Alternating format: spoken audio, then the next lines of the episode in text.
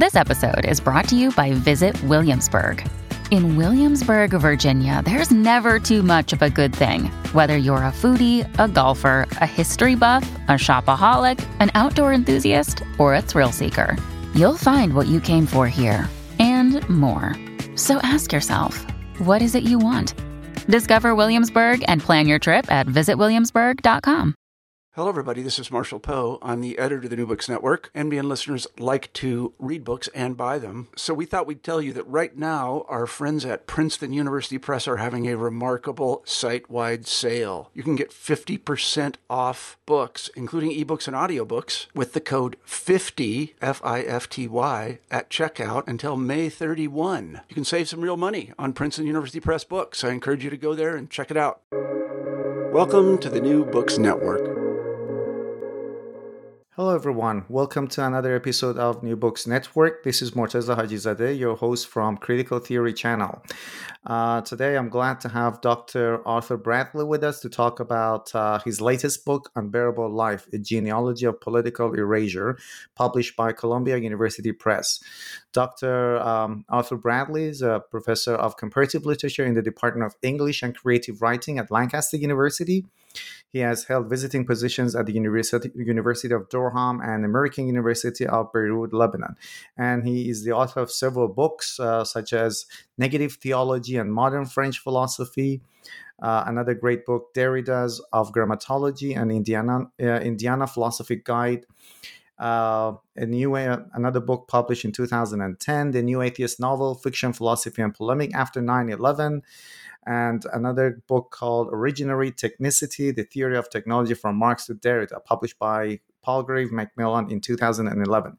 But today he's going to talk to us about his latest monograph, Unbearable Life, A Genealogy of Political Erasure. Arthur, welcome to New Books Network. Thank you very much, Morteza. It's great to be here. When I was going over your university profile, some of the titles, I must be honest, some of the titles sort of freaked me out. Derrida. And this book, I studied literature myself, so I'm not too much into political theology. So parts of this book were challenging to me, but I absolutely enjoyed. The good thing about the book, I guess, was that I could read separate chapters sort of independently. And there was a lot for me to learn. And what I also enjoyed was how relevant it treats the genealogy of political erasure. We'll talk about the book, but to me it was fascinating how relevant it is to contemporary situation, what's happening in Ukraine nowadays, or even a little bit earlier, what was happening with different terrorist attacks in different parts of the world. But that's what we'll talk about in a minute. But before we start, can you tell us a little bit about yourself, how you decided to become a professor of comparative literature, and more importantly, this book is about political theology. What drew you to political theory? Okay, thank you very much. Well, yeah, as you said, I'm professor of comparative literature at Lancaster University in the UK. To be honest, I'm not sure I ever really decided to pursue a career in literature. It was one of those things that seemed to happen to me, almost by accident. As for what got me hooked on literature and literary studies, I guess, as with most academics, it's some particular reading encounter that really grips us. And for me, I guess it was reading someone like Kafka as a young person. Kafka really astonished me and perplexed me, and that was my initiation into the world of adult literature, I guess, as a teenager. And I've spent the rest of my life trying and mostly failing to understand Kafka and to pursue some of the questions that his work raises. In general, I'm interested in what, for better or worse, we call interdisciplinary work. And I think I work at the intersection of philosophy, political theory, religious studies, and literature. And again, maybe someone like Kafka initiated me into that too, because obviously, as anyone who's read any of his work will know, is that he is a thinker, he is a philosopher, as well as a novelist and a short story writer. I In terms of this book, just to explain a little bit about the background of it and where it comes from, I don't mention this in the book itself, but I grew up in Belfast in Northern Ireland during the period of the so-called Troubles in the 1970s and 80s. And political disappearance was sad to say, a not uncommon phenomenon in Northern Ireland. People being forcibly removed, arrested, detained, and killed without anyone acknowledging what had happened to them. And there are several notorious cases in Northern Ireland which still basically remain unresolved today. Fortunately, I didn't have any personal experience of political disappearance as a child. But I think I intuited, even as a very young child growing up in Northern Ireland, that politics was something that was both inescapable in the sense that everything about my identity, my name, where I lived, where I went to school, was always already political. But equally, politics was something unspeakable. Politics was something that could not and should not be spoken about, and could not and should not safely be spoken about. So in some ways, I think this book is coming out of some of my own, very early political experiences that, as a child, I didn't realize were political, I suppose. So in more conceptual terms or in more intellectual terms, I didn't set out to write a conventional history of political disappearance or enforced disappearance. I'm not a political scientist. I'm not a historian, and there are lots of people who are much better qualified to do that kind of work for me. I was more interested in its cultural and conceptual history. I was more interested in where the idea of political disappearance comes from. That remarkable gesture, as hopefully we'll talk about, of where someone says such and such a thing, such and such a person simply could not exist or never existed or will never exist. And so what I try and do is trace some of the implications of this claim, of this gesture, in literature, in philosophy, and in political theory across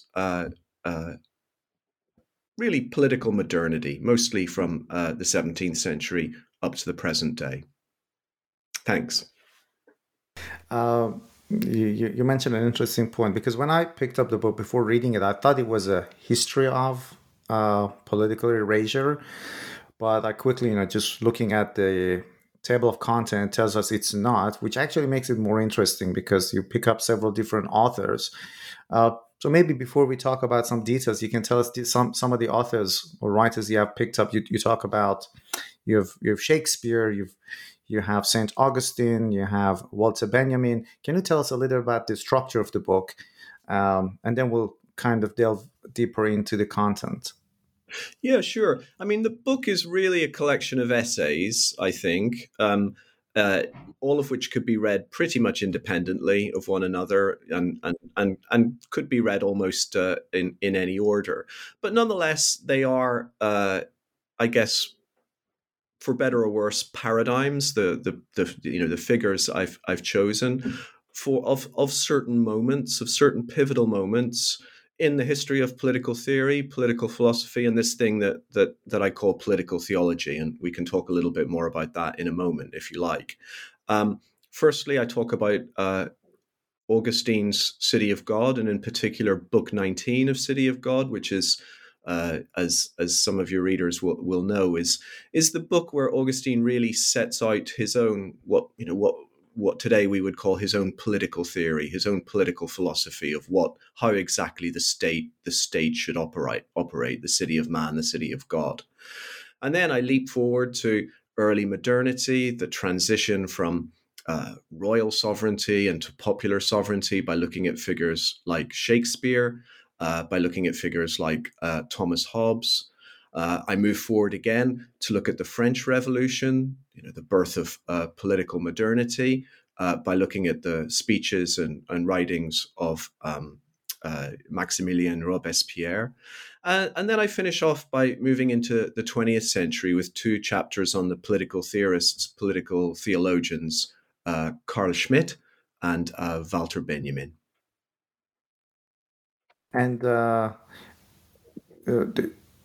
book is, there are a lot of examples from literature. And what fascinated me was that you're a professor of comparative literature. This is a book, this is an interdisciplinary book. But again, the parallels between literature and politics. So can you talk about that a little bit? Do you consider literature to be similar to politics in a way?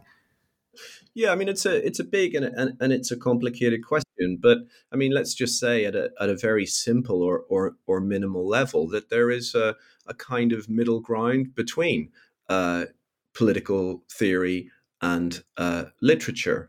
You know, on the one side, as I've already mentioned, writers like Shakespeare, writers like Kafka, and so on, are clearly, in some sense, political writers who describe and criticize a political universe, who intervene into politics and genuinely, in the case of Shakespeare, influence the political imaginary of the early 17th century.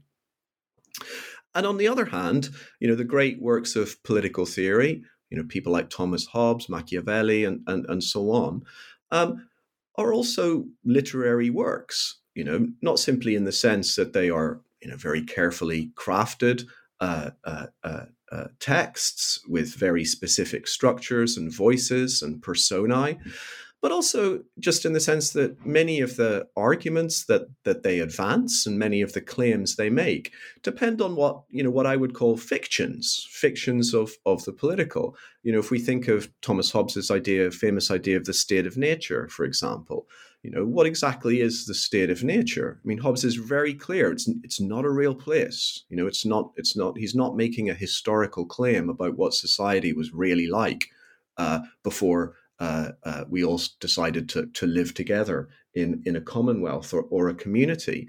It's a kind of a thought experiment. It's a heuristic fiction in which Hobbes is really saying, let's imagine, you know, if we subtracted everything that makes a society, if we took it all away, what would we be left with? You know, that's and you know, we can find numerous such heuristic fictions, thought experiments in the history of political theory, from the state of nature in Hobbes or Locke or Rousseau, up to, you know, people like Rawls's veil of ignorance. So I you know, that's a long way of just making the very simple point that I began with, is that I don't think there's any clear dividing line between political theory and literature. Political theory involves fictions of the political, and literary fictions have an irreducibly political dimension as well. That reminds me of when I had my Viva session for my PhD thesis, I ventured a lot into philosophy and also environmental activism, and I guess one of the criticism from one of the examiners was that literature must be kept separate. There is this, like, as if there is this halo around literature. We cannot really be engaged with real world. It needs to be kind of put on a pedestal and, you know, extolled for its aesthetic values. But I always feel like literature is a great venue, you know, to venture into politics, into environmentalism, into anything that, you know, deals with the human society. Sure. Yeah, I'm very sympathetic to that. I mean, I think there are bad ways to read literature politically. Yeah, that's, you know, right. Obviously, there are clumsy and reductive ways of doing it. But like you, I wouldn't want to bracket it off from the real world of politics. Mm-hmm. Yeah. Let's start with some definitions. Political erasure. When people hear the word political erasure, what they might think of is an act of killing. So politicians or the police might kill somebody just to erase them. But conceptually, it's completely different from that. So maybe you can tell us the definition of political erasure. Tell us how it's different from killing. And you make the point that it's even worse than killing in some ways. And I guess it's also a good place to give us to tell us a little about the history of that where it started. I don't know if it was the first place where it started or not, but there is this Greek term, if I'm pronouncing it correctly, damnatio memoriae, erasure of memory, or damnation of memory. Yeah. So can you talk about the definition of political erasure? Yeah, sure. I mean, unfortunately, political erasure is, as I think you said at the beginning, is one of those incredibly timely topics. And we could talk about it in the case of the war in Ukraine. We could go back to Northern Ireland that I mentioned, to South America in the 1970s as well.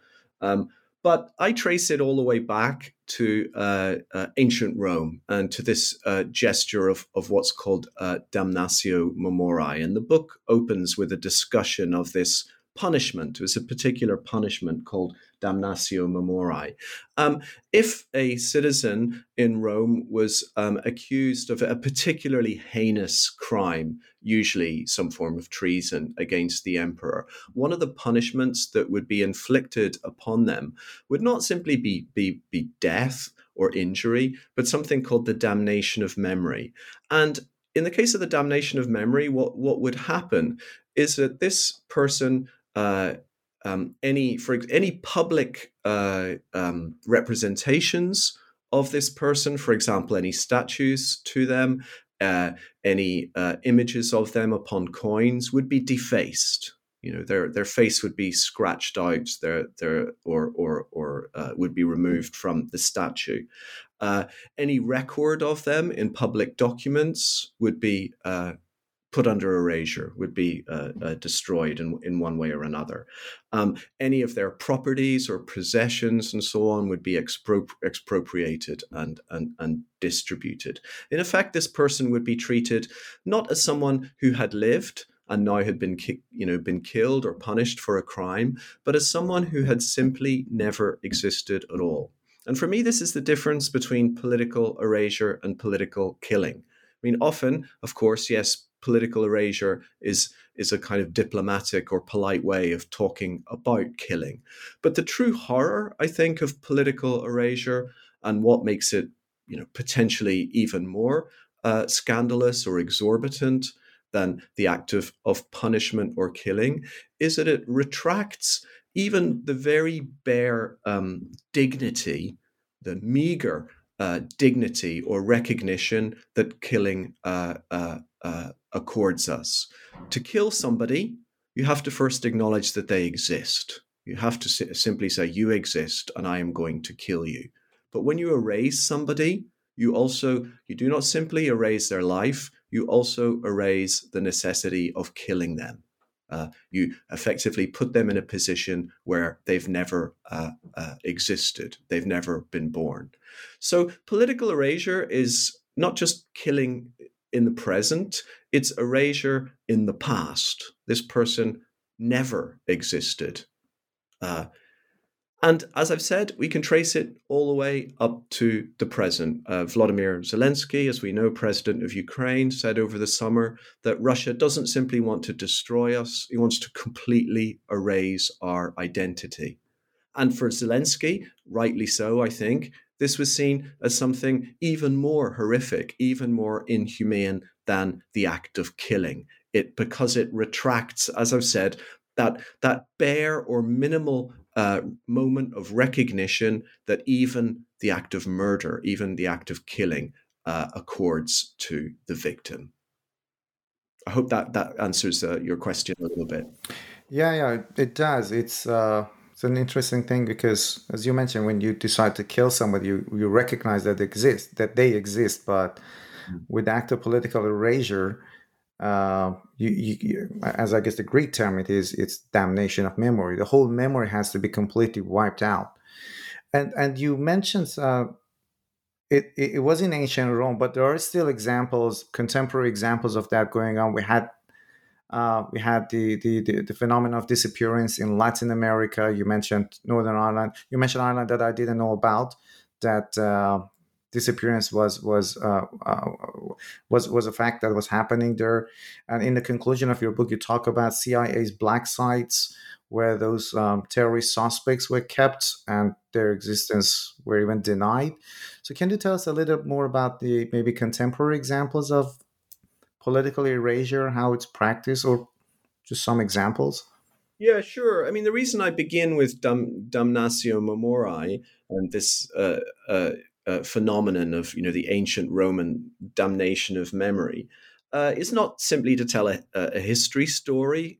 It, you know, in effect, damnatio memoriae died out. You know, I think roughly by about the 4th century, we don't have any more accounts of it. But obviously, it persists under new names and under different names. This gesture of simply of saying you never existed, they never existed. We do not have to kill them because we do not recognize that they ever lived in the first place. You know, reemerges and kind of metastasizes, particularly as we enter political modernity. You know, when you get to the French Terror, for example, of the 1790s, and the concept of the enemy of the people, something that will also recur in Stalinist Russia, for example. I mean, the enemy of the people, again, is not simply a human being who can be killed, but someone who is so radically out with the body politic that their existence is almost a contradiction. It's inimical to the life of that body. And you know, in the chapter on Robespierre, I talk about a very famous text by the Abbé Sieyès called "What is the Third Estate?" Like one of the great French revolutionary texts, where he basically describes the political enemy as not something that needs to be killed, but something that needs to be almost surgically removed, like a tumor from the body, in order for the body to live. And this is very much how the French revolutionaries, and particularly the French terrorists like Robespierre, understood the figure of Louis XVI. You know, Louis was a kind of strange excrescence or cancer upon the body politic, which needed to be removed in order so that the people themselves might live. And if you tell this story, if we pursue it a little bit further, you know, obviously under Stalin in the Soviet Union, we get what Leon Trotsky very famously called the Stalin School of Falsification. He writes a book under that very title, where Stalin, bureaucratically and politically, on almost a kind of industrial scale, rewrites history, removing his political enemies from history, airbrushing them out of photographs, removing their names from the minutes of meetings. You know, so that it's not simply that. You know, they existed and then they were killed or banished or something, is that they simply never existed in the first place. And this is, you know, a punishment that Trotsky himself suffered. And as you mentioned, you know, we move on to Latin America in the 1960s and 70s, where this phenomenon of disappearance, political disappearance, you know, we see it in numerous states. Chile, for example, would be the most prominent example. The Middle East, places like Lebanon in the Lebanese Civil War in the 1980s. But the book concludes with this notion of the CIA black sites, these kind of offshore holding centers or detention centers owned and run by the American government, but outside the territory of the United States of America itself, in which detainees occupy a kind of physical but also a legal black site, you know, where they very often are detained for long periods of time without adequate legal representation, without, you know, the recourse to habeas corpus and those kinds of phenomena. So in a sense, political disappearance, the argument of the book is that political disappearance has never disappeared. If anything, it becomes increasingly normalized as a part of our modern political and military and security apparatus. Let us go to chapter 1. That's where you talk about Foucault's idea of biopolitics, and then you introduce the term nihil politics, if I'm pronouncing it correctly. But before that, tell us the definition of unbearable life. Where does it come from? What is unbearable life? And there are other terms, like, for example, Judith Butler's precarious life, or we have Agamemnon's bare life. So how does unbearable life differ from these terms? Thanks. Yeah. So unbearable life is my term, for better or worse, but it's obviously referring to and paying a kind of tribute to a whole host of works over the last 20 or 30 years, which have sought to, redescribe life and the condition of the living in new political terms, and to describe what the fate of life has been in political modernity. I'm thinking here of the work of people like Giorgio Agamben, Italian political philosopher Giorgio Agamben, which he borrows the term bare life from Walter Benjamin, nuda vita, as he calls it. Judith Butler has this term precarious life, Eric Santner, creaturely life, and so on. And these are all fantastic works, which, I admire, and my own work would not be possible without them. However, I think there's a subtle difference between this thing I call unbearable life, and these other terms like bare life and precarious life. I mean unbearable in both a literal and a metaphorical sense. In the metaphorical sense of intolerable, a form of life which is simply inimical, is utterly hostile to a certain political order. And because of that intolerability, it's a life that must be rendered unborn, a life that's rendered as never having lived in the first place. So for me, the key difference between what I call unbearable life and some of these earlier concepts is that unbearable life, at least apparently, removes the concept of violence or killing from its structure. Because what really defines the work of people like Agamben and Butler, what their master thesis or main thesis about life in political modernity is that life today is defined as absolutely exposed to death and killing without reserve. Okay, it's a life that is absolutely open to injury and death at the hands of the state. That's what renders it vulnerable. That what renders it precarious. But unbearable life is life that's not defined in terms of its exposure to death and killing, but life that is never recognized as having lived in the first place, and so does not need to be killed. In a sense, unbearable life abolishes both life and death. That's the difference. And the authority that decides if this life is worth living or not, that's the sovereign or sovereignty. I do like to have, for the benefit of the audience, to know what you mean by sovereignty. There is this beautiful quote in your book that is on page 4. So sovereignty is neither the power to make die and let live, nor the power to make live and let die, as Foucault's biopolitical reversal of the Roman dictum puts it, but rather the power to make life neither live nor die. So can you give us a definition of sovereignty? And then you could also talk about nihilopolitics. What do you mean by that? Yeah, sure. In some ways, I think that quote that you just read out is a really good summary of the book as a whole. That's the main conceptual claim or that I'm making, and in that I think it's important to put it in context, because I'm really engaging here with Michel Foucault and with a series of lectures that Michel Foucault was giving at the Collège de France in the mid to late 1970s, where he begins for the first time to formulate this thing called biopolitics, biopolitique, biopouvoir, whatever you want to call it. And Foucault draws a really important distinction in these lectures, a distinction that we need to talk more about. I think I'm not sure how secure it is between sovereignty and biopolitics. Sovereignty for Foucault is defined as classically defined as the right of seizure or the negation of life.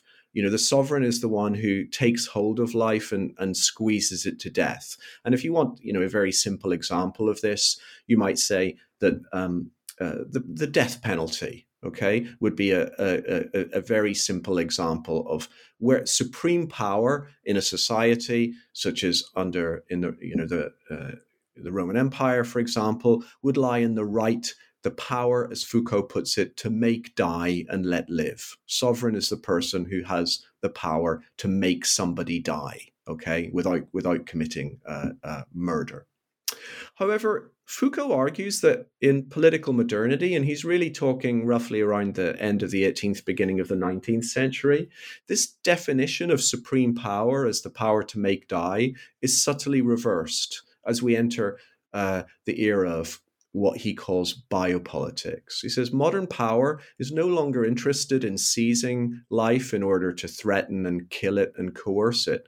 Rather, biopolitical power is the power to make life live. What does he mean by that? Well, it's the power to maximize life, the power to make it grow, the power to make life more productive. Okay, and Foucault gives many examples of this throughout his work. You know, we could see things like population studies, where our governments become interested in this thing called the population, which can be measured in statistical terms for the first time. We also see the beginning of the welfare apparatuses of the 19th and 20th centuries, you know, the beginnings of the welfare state, the hospital systems, and so on. This is when political power becomes really invested in making life live, making life stronger, healthier, and so on. So that's really the context of that quote, okay? Foucault reverses the ancient Roman formula that sovereignty is the power to make die and let live by saying that today sovereignty is the power to make live and let die. However, my addition or my own reformulation of this particular axis of life and death comes in what I call unbearable life, or in this thing called nihilopolitics. Nihilopolitics being the possibility of annihilating or removing existence. My definition of sovereignty in the book is that it is the power to make life neither live nor die. Now, it's quite a paradoxical claim, the power to make life neither live nor die. But what I'm really doing here is actually just pursuing an insight that Foucault throws out almost spontaneously in his lectures, but never really follows up, which is that, you know, life itself is not something which exists entirely independently of sovereign power and of political power. The right to life is not a kind of biological or neutral principle. It's something which is bestowed upon us by political power. So the sovereign, the supreme political power is the power to decide whether I live, to recognize me as a living being endowed with certain rights, and also the power to take away those rights, the power to kill me, unless and until political power, the sovereign, makes that kind of decision. I exist in a kind of gray zone, you know, a kind of area where I neither live nor die, a sort of state of exception, where I'm neither alive nor dead until the sovereign says so in one way or another. So that's really the conceptual structure of the book. That sovereignty is not the power to make die, not the power to make live, but rather the power to make life neither live nor die. And you discuss another theorist's work here in chapter 1, Esposito, if I'm pronouncing the name correctly, and his work on Nazi eugenics. That kind of put everything into perspective for me in terms of sovereignty. And he has this concept, the anticipatory suppression of birth. How does it relate to the modern idea of sovereignty? Thanks very much. Yeah, I mean, I'm a big admirer of Roberto Esposito's work, and again, I think he's someone who very much lies in the background of this book, and without without him and his work, the book itself would not have been possible. And I think this concept of the anticipatory suppression of birth and of Nazi eugenics more generally maybe brings home or brings down to earth the slightly more abstract claims that I'm making about sovereignty so far.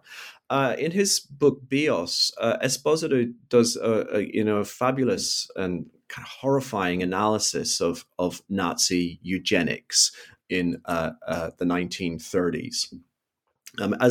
As we all know, the Nazi program concluded in the Holocaust, but really the beginning of that program was, and this was really from the very beginning of Hitler's assumption of power in 1933, was a eugenics program, which was designed to make life live in the Foucauldian sense of that term, to ensure a racially pure and allegedly healthy population. Okay, and one of the planks of Nazi eugenics was a program of forced or compulsory sterilization.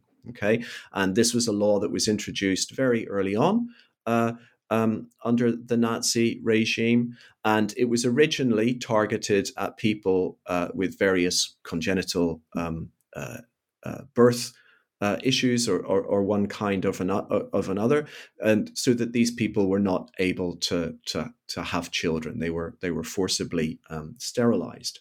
Allegedly, this program was going to be extended and to become almost normalized, where people over a certain age, women over a certain age, would be sterilized to minimize or to eliminate any risk that they could have a child with any kind of congenital issues or birth defects.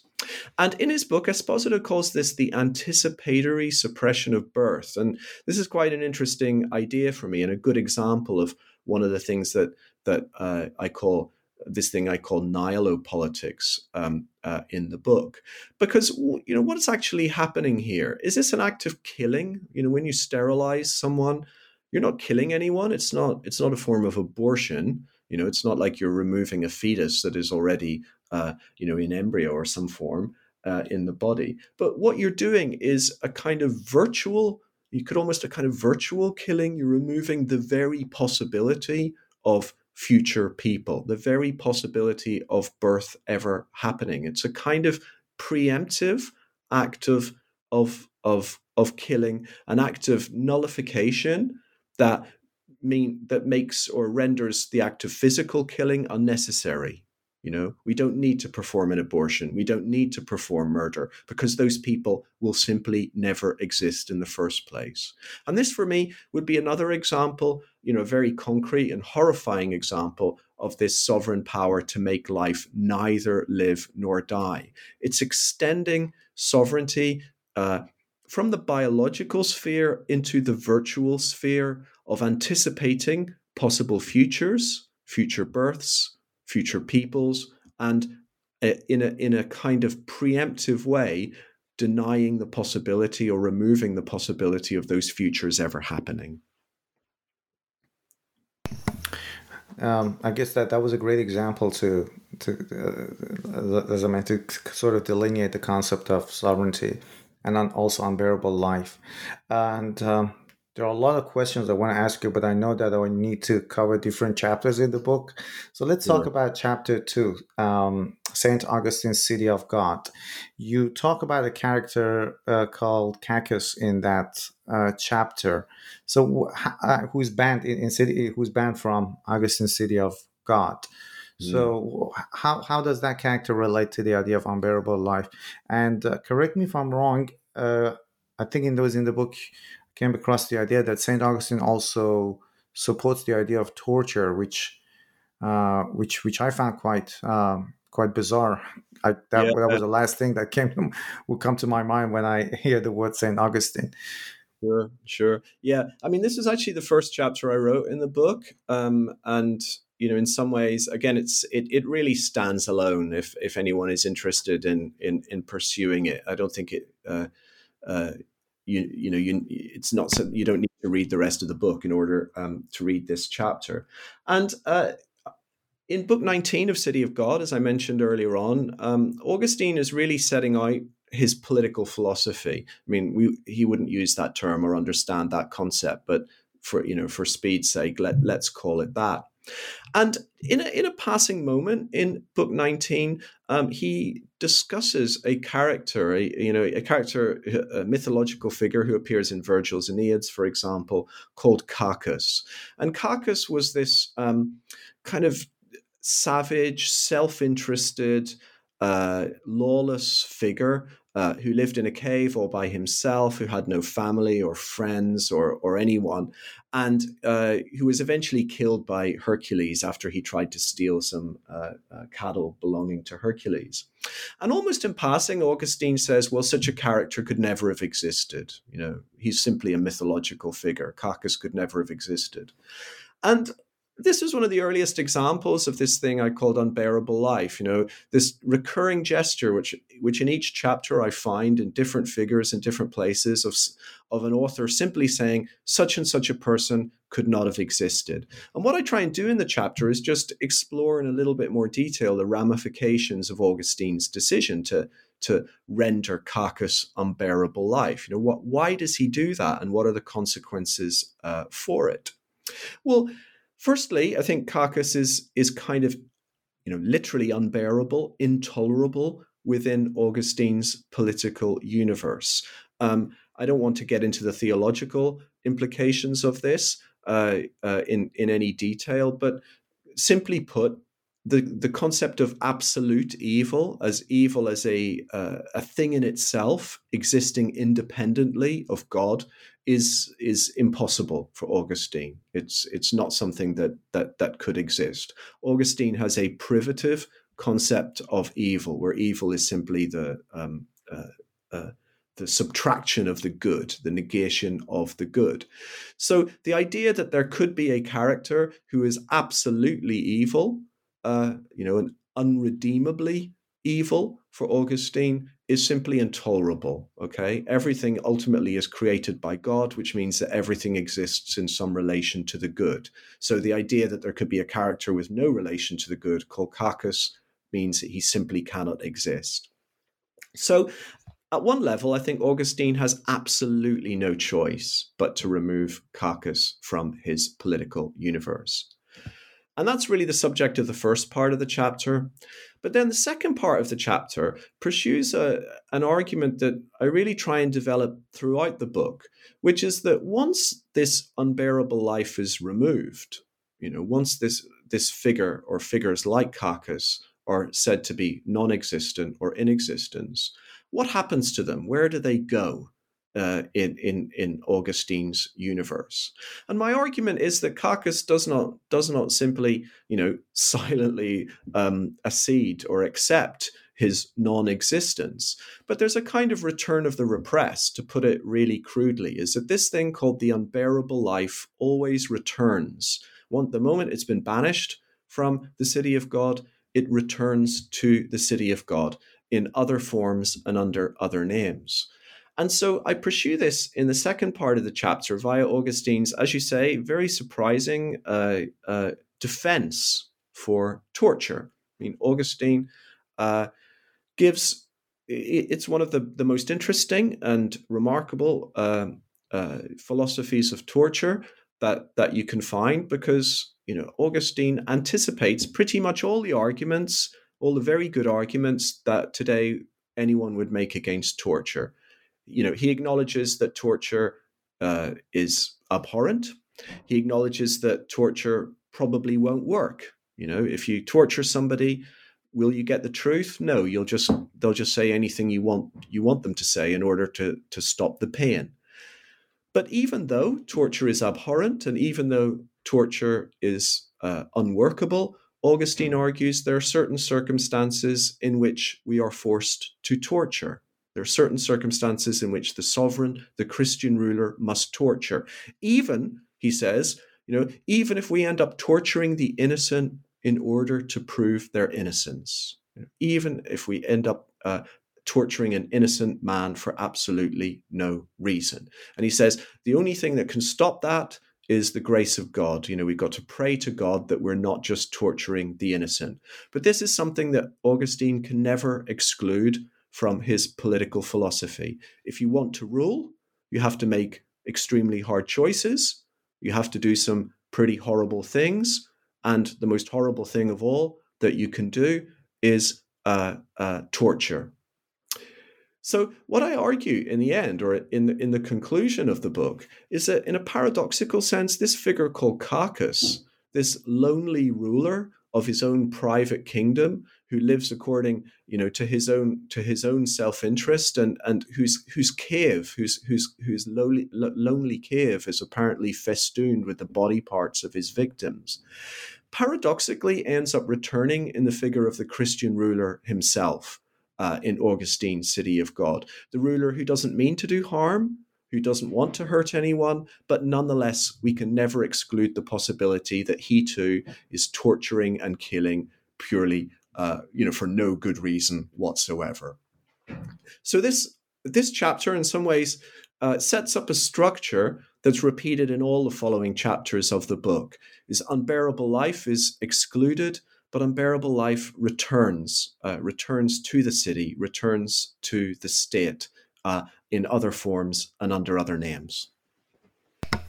And now let us talk about your chapter 3, which was my favorite one because I guess I'm biased. I studied literature, and that's Macbeth, one of the most political Shakespeare's plays, maybe.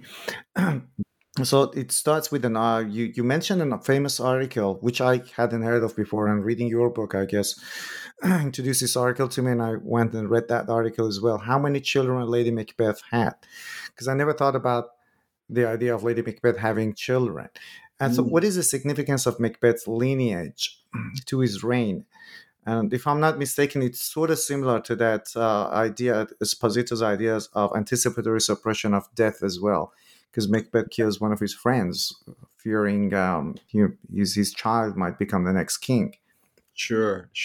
Yeah, I mean, this is a very famous article by a literary critic called Elsie Knight, delivered in the 1930s, called "How Many Children Had Lady Macbeth?" And I actually opened the chapter by having a brief discussion of this article.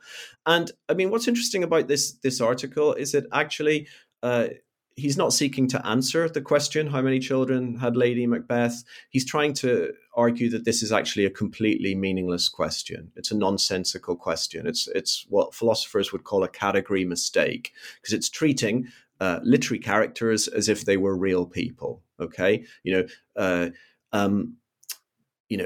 as pointless as asking what did Hamlet study at university or something like that. In the play itself, the play is pretty unclear or contradictory about whether Macbeth ever had any children, whether they had children and died, we don't know. But Macbeth himself, is pretty clear that his reign is going to end with himself. His greatest fear in the play, after he assumes the throne, after he actually becomes King of Scotland by murdering Duncan, is that he is going to be succeeded not by his own children, his own sons, he doesn't have any, but as you say, by the children of his friends and rivals, by Banquo's issue, okay? So Macbeth is forced into this appalling dilemma where he realizes that perhaps, he's done this terrible crime for nothing and that he's just going to be a footnote in history, and Banquo's lineage will succeed. So what does he try and do, or what is his response to this? Well, his response is, again, a kind of early version, I think, of what Esposito calls the anticipatory suppression of birth. It's a kind of Shakespearean eugenics, if you will, because as anyone who knows the play will be well aware, Macbeth goes around, he goes onto this kind of bloody state-sponsored exercise in birth control. He kills his friend Banquo. Why does he kill Banquo? Is it because Banquo himself is going to become king? No. The weird sisters, the witches, prophesize that Banquo will never be king. Rather, Macbeth kills Banquo so that Macbeth, so that Banquo's lineage, his future children, his future descendants will never become kings. And this is a gesture that gets repeated throughout the play, where Macbeth engages in this preemptive, almost virtual genocide of killing kings who have yet to be born, so that they never will be born. And in the remainder of the chapter, I return to the question of how many children had Macbeth, and I argue that even if it is a nonsensical question or a meaningless question in the context of the play, thinking about it politically and biopolitically, it is possible to think about things like Nazi eugenics as Macbeth's lineage, as Macbeth's children, if you like, that we can draw a line between Macbeth's act of virtual killing, of preventing children from never being born because their existence is intolerable to him, to the kind of Nazi suppression of birth that Esposito talks about in his book. And you have this same temporal side, which is Macbeth's crime, killing of the future. The killing of the future, the killing of time itself, the attempt to prevent time from passing or time from taking place. That is Macbeth's real crime, I think, in the play. Now let's go to Thomas Hobbes, famous political theorist, according to many people. So in Thomas Hobbes, in his society, the citizens offer their absolute obedience to the sovereign in exchange for security. How is this civil subject already dead in Thomas Hobbes' Leviathan by submitting themselves to the will of the sovereign? And in this chapter, you introduced the idea of a religious martyr, which fascinated me. Can you talk about that one as well? Yeah, sure. I mean, again, in this chapter, as in the case of the Augustine chapter, I focus on a moment in Hobbes's text where he says, effectively denies the right of existence to a certain kind of citizen, a certain kind of subject who's intolerable within his worldview. And in this case, it's the figure of the religious martyr. Okay, Hobbes ends up through a long and tortured process, but by the time he writes his great magnum opus, the Leviathan, arguing that effectively it's impossible to be a religious martyr in political modernity. He says that only someone who existed at the time of Jesus Christ could be a Christian martyr. So today, someone who kills themselves for a religious cause or who dies for a religious cause could not, strictly speaking, be called a martyr. Why does Hobbes want to do this? Well, I think he's got lots of reasons. He's got some immediate pressing political reasons. Hobbes is terrified of these new, what he would see as extremist religious sects, Protestant religious sects who are challenging the state and challenging the authority of the state. But also at a more metaphysical or ontological level, I think the existence of a subject who's willing to die for their beliefs is intolerable to Hobbes. Hobbes's philosophical anthropology, his idea of the human, is that all humans want to live. The basis of his commonwealth is that all of us, all human beings, have a natural desire and a natural right to preserve our existence as far as possible. That's the reason why ultimately we're willing to submit ourselves to the state, because the state promises that it will take care of us. It will help preserve our lives. And in the figure of the religious martyr, you've got someone who obviously contradicts that particular version of or idea of what it means to be a human being. A religious martyr is someone who clearly does not value their self-preservation, the physical preservation of their own life above all else. This is why, for Hobbes, the martyr must be removed from his commonwealth. The martyr must become unbearable life. However, again, in the second part of this chapter, just as in the case of the Cacus chapter, what I try and do here is show how the martyr does not stay dead or stay unbearable, if you like, but returns to haunt the Commonwealth and returns to the very heart of Hobbes's political theory.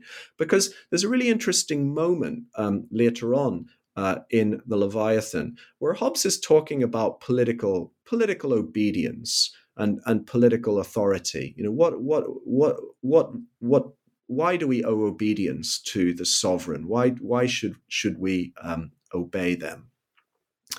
And he draws a parallel between the modern political citizen and a figure called Jephthah's daughter. Okay, and Jephthah's daughter is a figure from the Hebrew Bible, from the book of Judges. And Jephthah's daughter was Jephthah was a great warrior who went off to fight a battle against the Ammonites. And in order to win the battle, he makes a deal with God. He promises God that he will sacrifice the first thing he sees when he comes home if he wins the battle. Jephthah wins the battle and he comes home and he finds his own daughter is the first thing that he sees. So he's put in this position of having to sacrifice his own daughter. And what's really interesting is that the daughter effectively tells her father, yes, you know, you've made this deal with God. I must die. I'm willing to die for you.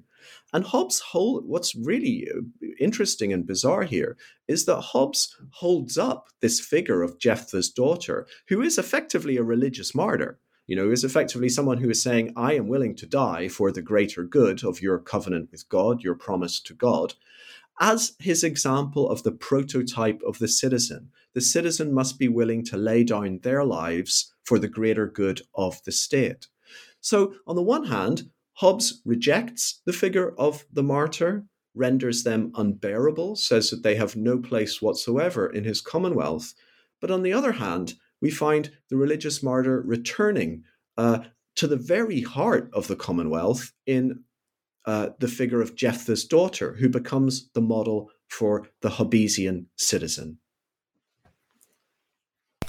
And is there a resemblance to, because you talk about towards the end of that chapter, which is page 116, you talk about this jihadist, Mohammad Sidique Khan, who it was in 2005 in London. He blew up himself in London tube.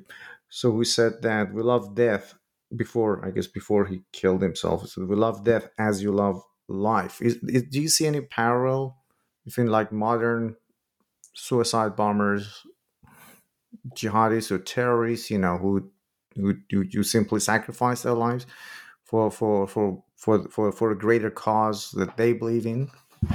Yes, I do. And, you know, I end each chapter of the book with a kind of modern a modern paradigm or a modern constellation, if you like, of the kind of issues that I've been discussing. And so I end this chapter on Hobbes and the religious martyr with a discussion of this young man called Mohammad Sidique Khan, who blew himself up on a London tube train, killing himself and many other people in 2005. And in a video recording that he made before he did this act, he made the claim, which is not his own personal claim. You know, we find it in many suicide bomber testimonies, that we love death as you love life. You know, that was his promise or threat to civil society, to the Commonwealth. We love death just like you love life. And I draw a parallel between this and Hobbes's discussion of the religious martyr, because I think Hobbes would have recognized a claim like this very well, because in a certain sense, you know, this is exactly the challenge that the religious martyr poses to the Hobbesian Commonwealth. Hobbes effectively says the thing that we all have in common, the thing that binds us together, is that we love life and we want to carry on living as long as we physically can. So what do we do when we're confronted with someone who says, no, actually, I don't love life. I love something more than my own physical existence. I love death. And in the conclusion of the chapter, I try and suggest that perversely, Hobbes's answer, the answer that Hobbes ends up giving to a figure like Mohammad Sidique Khan and his Christian predecessors, is not that yes, we do love life more than we love death, but in fact, exactly the opposite. The claim that Hobbes ends up making is that we love death even more than you. We love death. The Hobbesian citizen loves death, is willing to die for their civil sovereign even more than the religious martyr. They have already laid down their existence for their civil sovereign as a price for entering society. So in this sense, Hobbes counterposes Jephthah's daughter, the person who willingly gives up their life for the state, to Mohammad Sidique Khan, who willingly gives up his life to resist the state.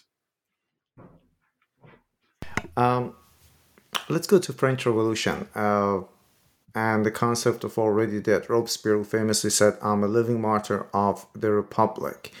So you see this concept of already dead. First, it would be great if you could explain the concept, but you also see it as a continuation of that classic idea of Greek heroism, Christian martyrdom, and it also finds its equivalent in more contemporary times with Zapatista's National Liberation Army, who also had this motto maybe of already dead.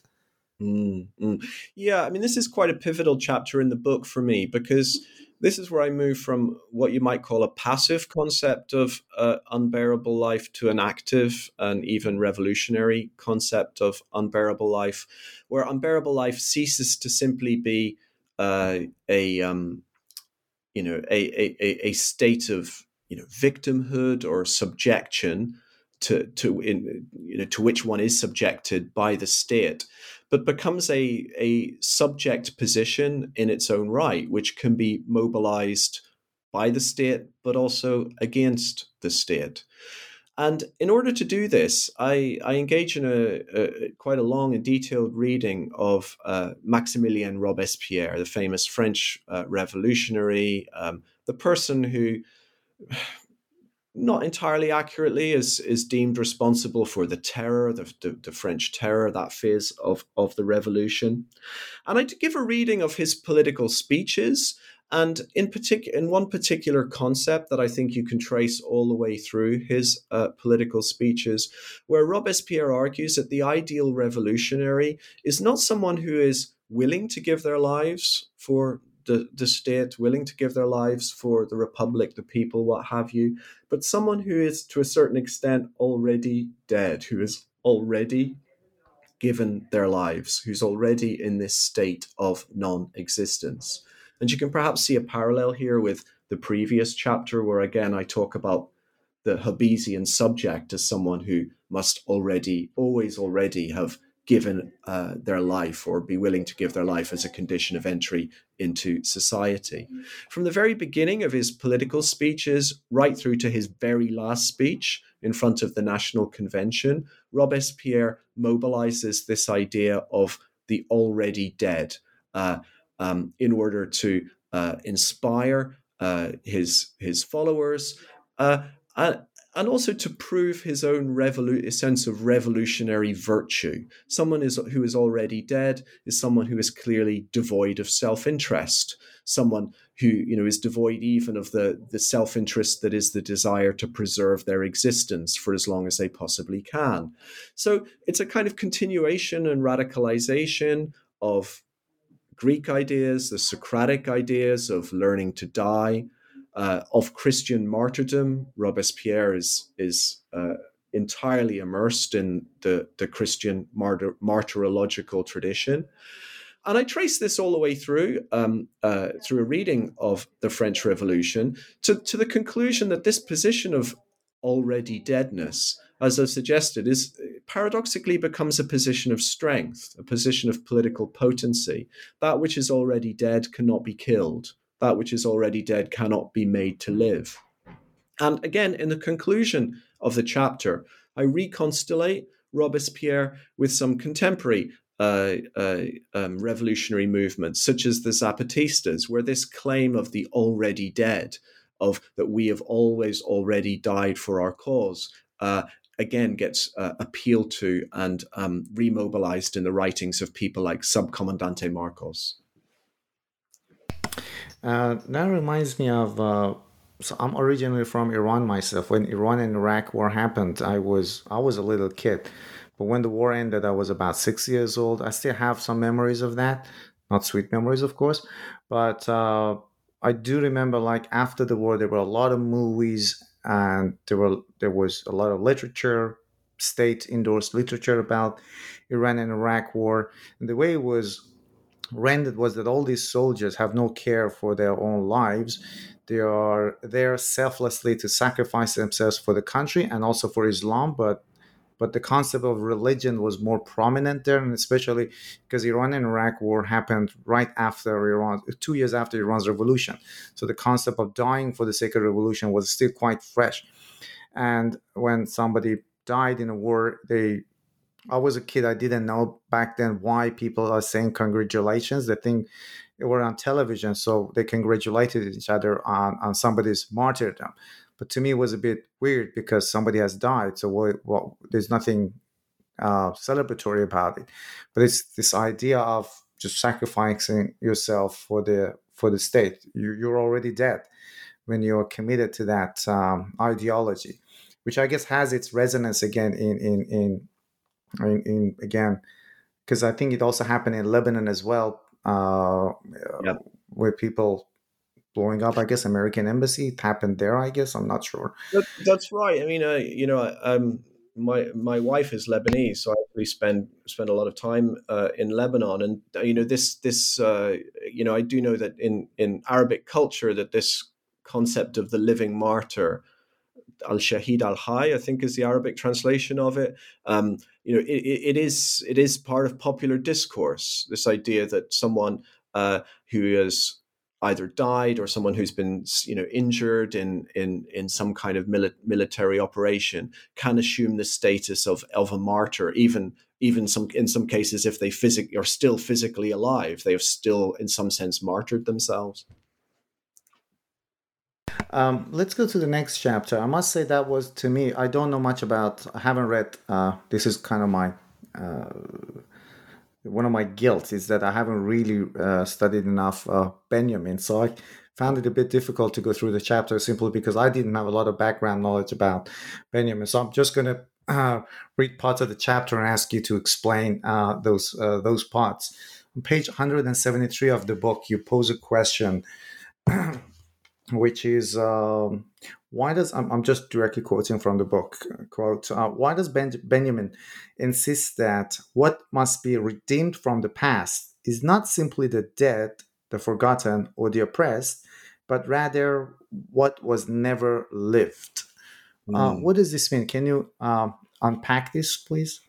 Yeah, sure. I mean, in order to do that, I just need to fill in a bit more of the context of the chapter.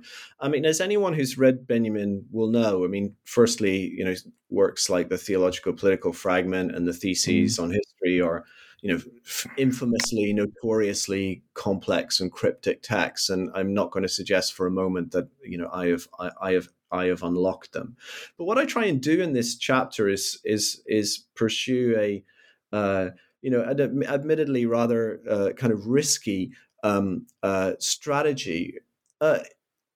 One of the oddest things about Benjamin, I think, and one of the strangest things about his work is that we see this claim constantly being made that in some sense it's possible to redeem the past, okay, to transform or to bear witness to the events of the past. And Benjamin scholars have spent 100 years trying to figure out what exactly that means. What do we mean by redeeming the past? How can we exactly redeem the past? And the conclusion that scholars mostly come to is that this could only happen symbolically. Okay, we can't actually change the past. We can't refight wars that were lost. We can't bring back people who died to life. The most that we can do is redeem them, or pay tribute to them, or do justice to them in the present by, perhaps taking up their cause and fighting a new war or a new revolution in their name. So, totally understandably, Benjamin scholarship concludes that you know, we can't take Benjamin seriously or literally, because you can't, the one thing you can't change is the past, right? You can change the future, but you can't change the past. Now, I want to pursue the argument, which I say is admittedly rather risky argument, that there is a sense in which we have to take Benjamin absolutely literally here, in which when he's talking about redeeming the past, he really means the past, okay? He's not talking about repeating the past in the future, correcting it or improving it in the future. He's talking about really changing the past, and not simply changing what happened, but changing what didn't happen, actualizing possibilities within the past that never occurred, that never lived. You know, the person we were never friends with, the person we never fell in love with, because we never happened to meet them.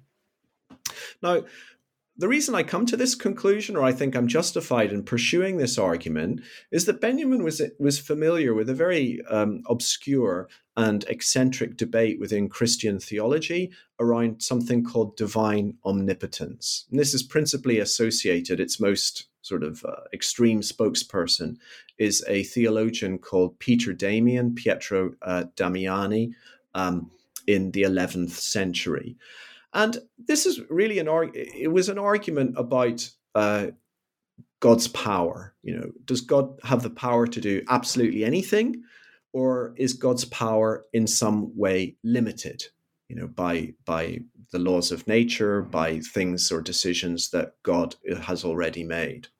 And Damiani is the most extreme defender of God's total omnipotence. And he argues that God has the power to do absolutely anything whatsoever, including changing the past, including changing what has already happened. And he gives a famous example here of what he calls the fallen woman, a woman who has lost her virginity. Says if God decides, God can make it so that she never lost her virginity in the first place. Okay, so this is not a miracle. It's not bringing someone back to life. It's literally making sure that they never died in the first place. You know, Benjamin could ensure that Rome was never. Damiani says God could ensure that Rome was never founded, or that Rome never fell, or any of these things. Now, Benjamin was very well aware of this argument, and it's an argument that continues and goes back and forth in different ways in scholasticism, in kind of Thomism, in nominalism, and so on. And so, what I try and do in this chapter is reread his theses on the philosophy of history, and particularly his very unusual concept of the messianic redemption of history, through this concept of divine omnipotence, describing it as a kind of divine omnipotence from below rather than from above. This idea that for Benjamin, remembering historical materialism, when it remembers the past, when it seeks to recreate the past, it's not simply doing it, you know, in our heads in the way that I might remember, you know, a person I knew from the past who's now died, but that this has a realist force, and that it becomes possible to change the past as past by the very act of remembering it. So the book concludes here with Benjamin, because here I see a kind of, again, unbearable life becoming a positive, active, subject position, as opposed to simply an abject one. In a certain sense, the debate around Christian omnipotence and divine omnipotence has never gone away. In a certain sense, it's the metaphysics of what we call political disappearance today, that God, or whoever happens to have power, has the power to change the past as they will and as they won't, as they want to. And Benjamin, I think, counters this version of sovereignty over life and unbearable life and over the past with a potentially more positive, recuperative, messianic version of history, where it's not simply possible it's not simply the act of erasing people who existed, of erasing the woman who lost her virginity, or that even the child that she could potentially have had, but also of making that which never happened possible once again, by making it possible to be friends with the person we never met, to fall in love with the person we never got the opportunity to fall in love with. So I see Benjamin's messianic idea of history as a kind of contrapuntal, positive form of unbearable life, in which we can make the disappeared reappear. I know that I've taken a lot more of your time than I originally asked for, but I do like to touch upon a quote in the conclusion of the book, which I guess when I read that, there was this idea that the victims of political erasure, they don't disappear completely. I'll just read that quote. It's sure. On page 194. In being forced to negate its victims again and again, even as it insists they never were, what I have called a nihilo power ironically also ends up conferring upon those victims a certain spectral resistant power or immunity. They live on in a state outside life and death. This to me has this more positive, let's say, it confers upon them an agency. So the victims sure. don't completely disappear. Is that the right yes. interpretation of this? Yeah, absolutely. I mean, as I've said throughout the book, unbearable life, rendering life unbearable, saying life never existed is never the end of the story for me. It's really the beginning. And hopefully I've been able to explain how in each case, when someone is consigned to this position of unbearable life, they don't simply stay there. They come back. They return in the repressed returns in one way or another. And I think it's worth mentioning that, there's a kind of silent irony that attends every discussion of disappearance, from damnatio memoriae up to enforced disappearance in the present, which is, if it worked, we wouldn't know it exists. We wouldn't know about it. If damnatio memoriae worked, if you really could erase somebody from memory, we wouldn't even know that damnatio memoriae existed. If enforced disappearance really worked, the act of disappearing people itself would have disappeared. But in fact, we know about this thing. We know about these strategies. So at some level, these strategies don't work. Why don't they work? Well, again, there are lots of good political empirical reasons why they don't work. Okay, I want to just signal there is something called the International Coalition Against Enforced Disappearance, which has a fabulous website which spends its time painstakingly resisting this act of disappearance and making the disappeared reappear, constantly insisting that, yes, these people are here, they were here, they are being detained in such and such a place. Okay.